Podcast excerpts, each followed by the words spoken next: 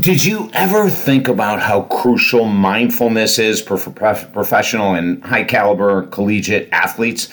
or even weekend warriors. Hey, David Essel here. I want to talk about mindfulness in athletics, mindfulness in sports, mindfulness and performance because this is where it all begins. It all begins in the brain. You know, we think of athletes as being these exceptional, gifted, genetically gifted individuals. They really are. But if they don't have the mental capabilities to keep it together, to understand how to handle stress, how to handle losses, how to handle defeats, how to handle trades, how to handle everything these guys go through, and women, uh, separation from families, et cetera, et cetera, we need to create a mindful approach to our professional or collegiate or even weekend warrior sports performance arena.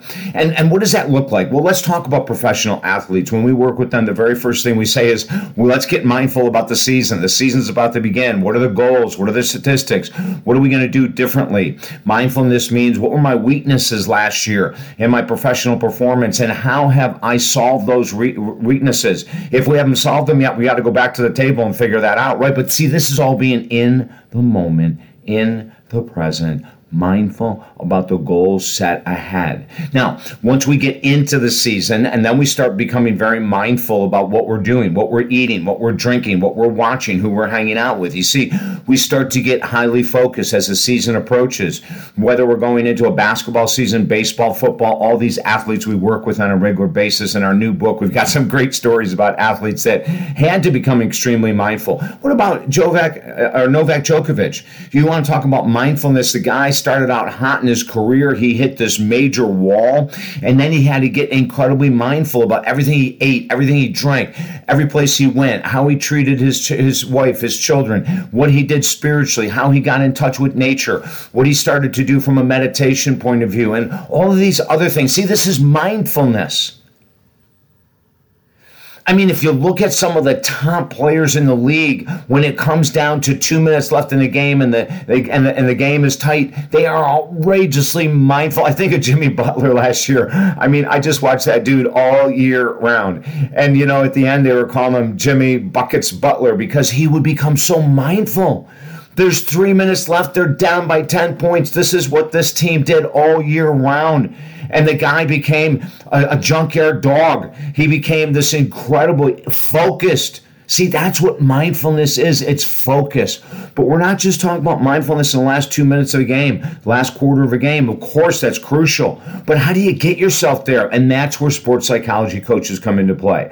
That's where we work with athletes and teach them how to be mindful, how to step back, how to look at the bigger picture, how to look at challenges during the season. And what we do with our athletes is we look at whatever challenges they're going through over a seven day period of time. We want a solution the next time I talk to them, right? Right? I do this with my general clients as well.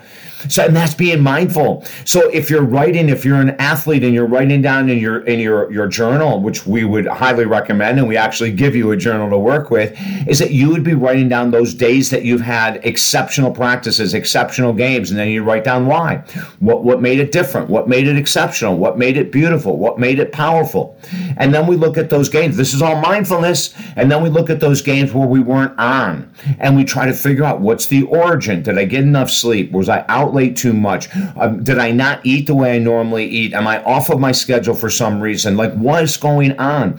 Sometimes in mindfulness, what athletes find is there's certain players in the league that get into their heads. They know when they're going to play Team X that there's a player that's going to be talking trash, talking crap, talking shit throughout the whole game, and they have to be mindful.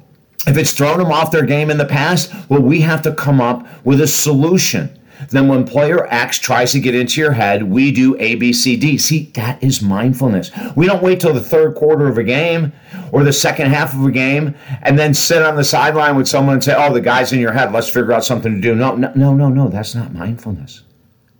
Mindfulness is coming into the season knowing that we had certain goals we wanted to achieve during the off-season training and we better have done it or we got to do it now, right? Mindfulness is looking at what the coaches is saying that may not feel good, may not feel comfortable to you, but we do it anyway. That's mindfulness. You know, in, in our book, we've got an incredible amount of stories, mental mastery and maximum performance for professional athletes. You can get the Audible for free at the website, talkdavid.com. You're going to read stories that'll blow your mind. They're so cool. How about Keith Mitchell, former NFL All Pro? You want to talk about mindfulness? He was knocked out and paralyzed on the football field, told he would never walk again. Keith Mitchell went inside himself. He researched. He became so freaking mindful of how he could overcome his paralyzed state that he did. Now, some people say that's a miracle, and it might have been, but it's also Keith Mitchell's brain that the minute he found out that they were saying, You may never walk again, he went in the opposite direction. That's mindfulness. We can do that every day outside of professional athletes. Being mindful of what you're about to do this week. Are you prepared? Do you have a meeting? Are you prepared for the meeting? Do you have a day when four of your kids are all over town in different events and you've got to figure out how to schedule yourself? Let's do it now. See, this is being mindful. With athletes, we project out into the future mindfulness, and then with athletes, we also bring them back to this present day.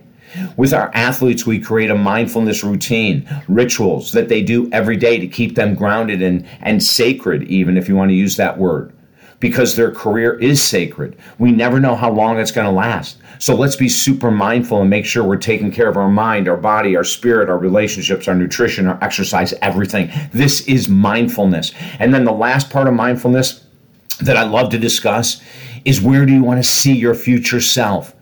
Can we work on that future self, holding the NBA World Championship medal or the NFL Super Bowl or the Major League Baseball? Can, can we see ourselves? Can we see our future self through all of the mindfulness work, all the exercise, all the clean eating, all the things that we're doing to stay at the highest level of professional athletes now?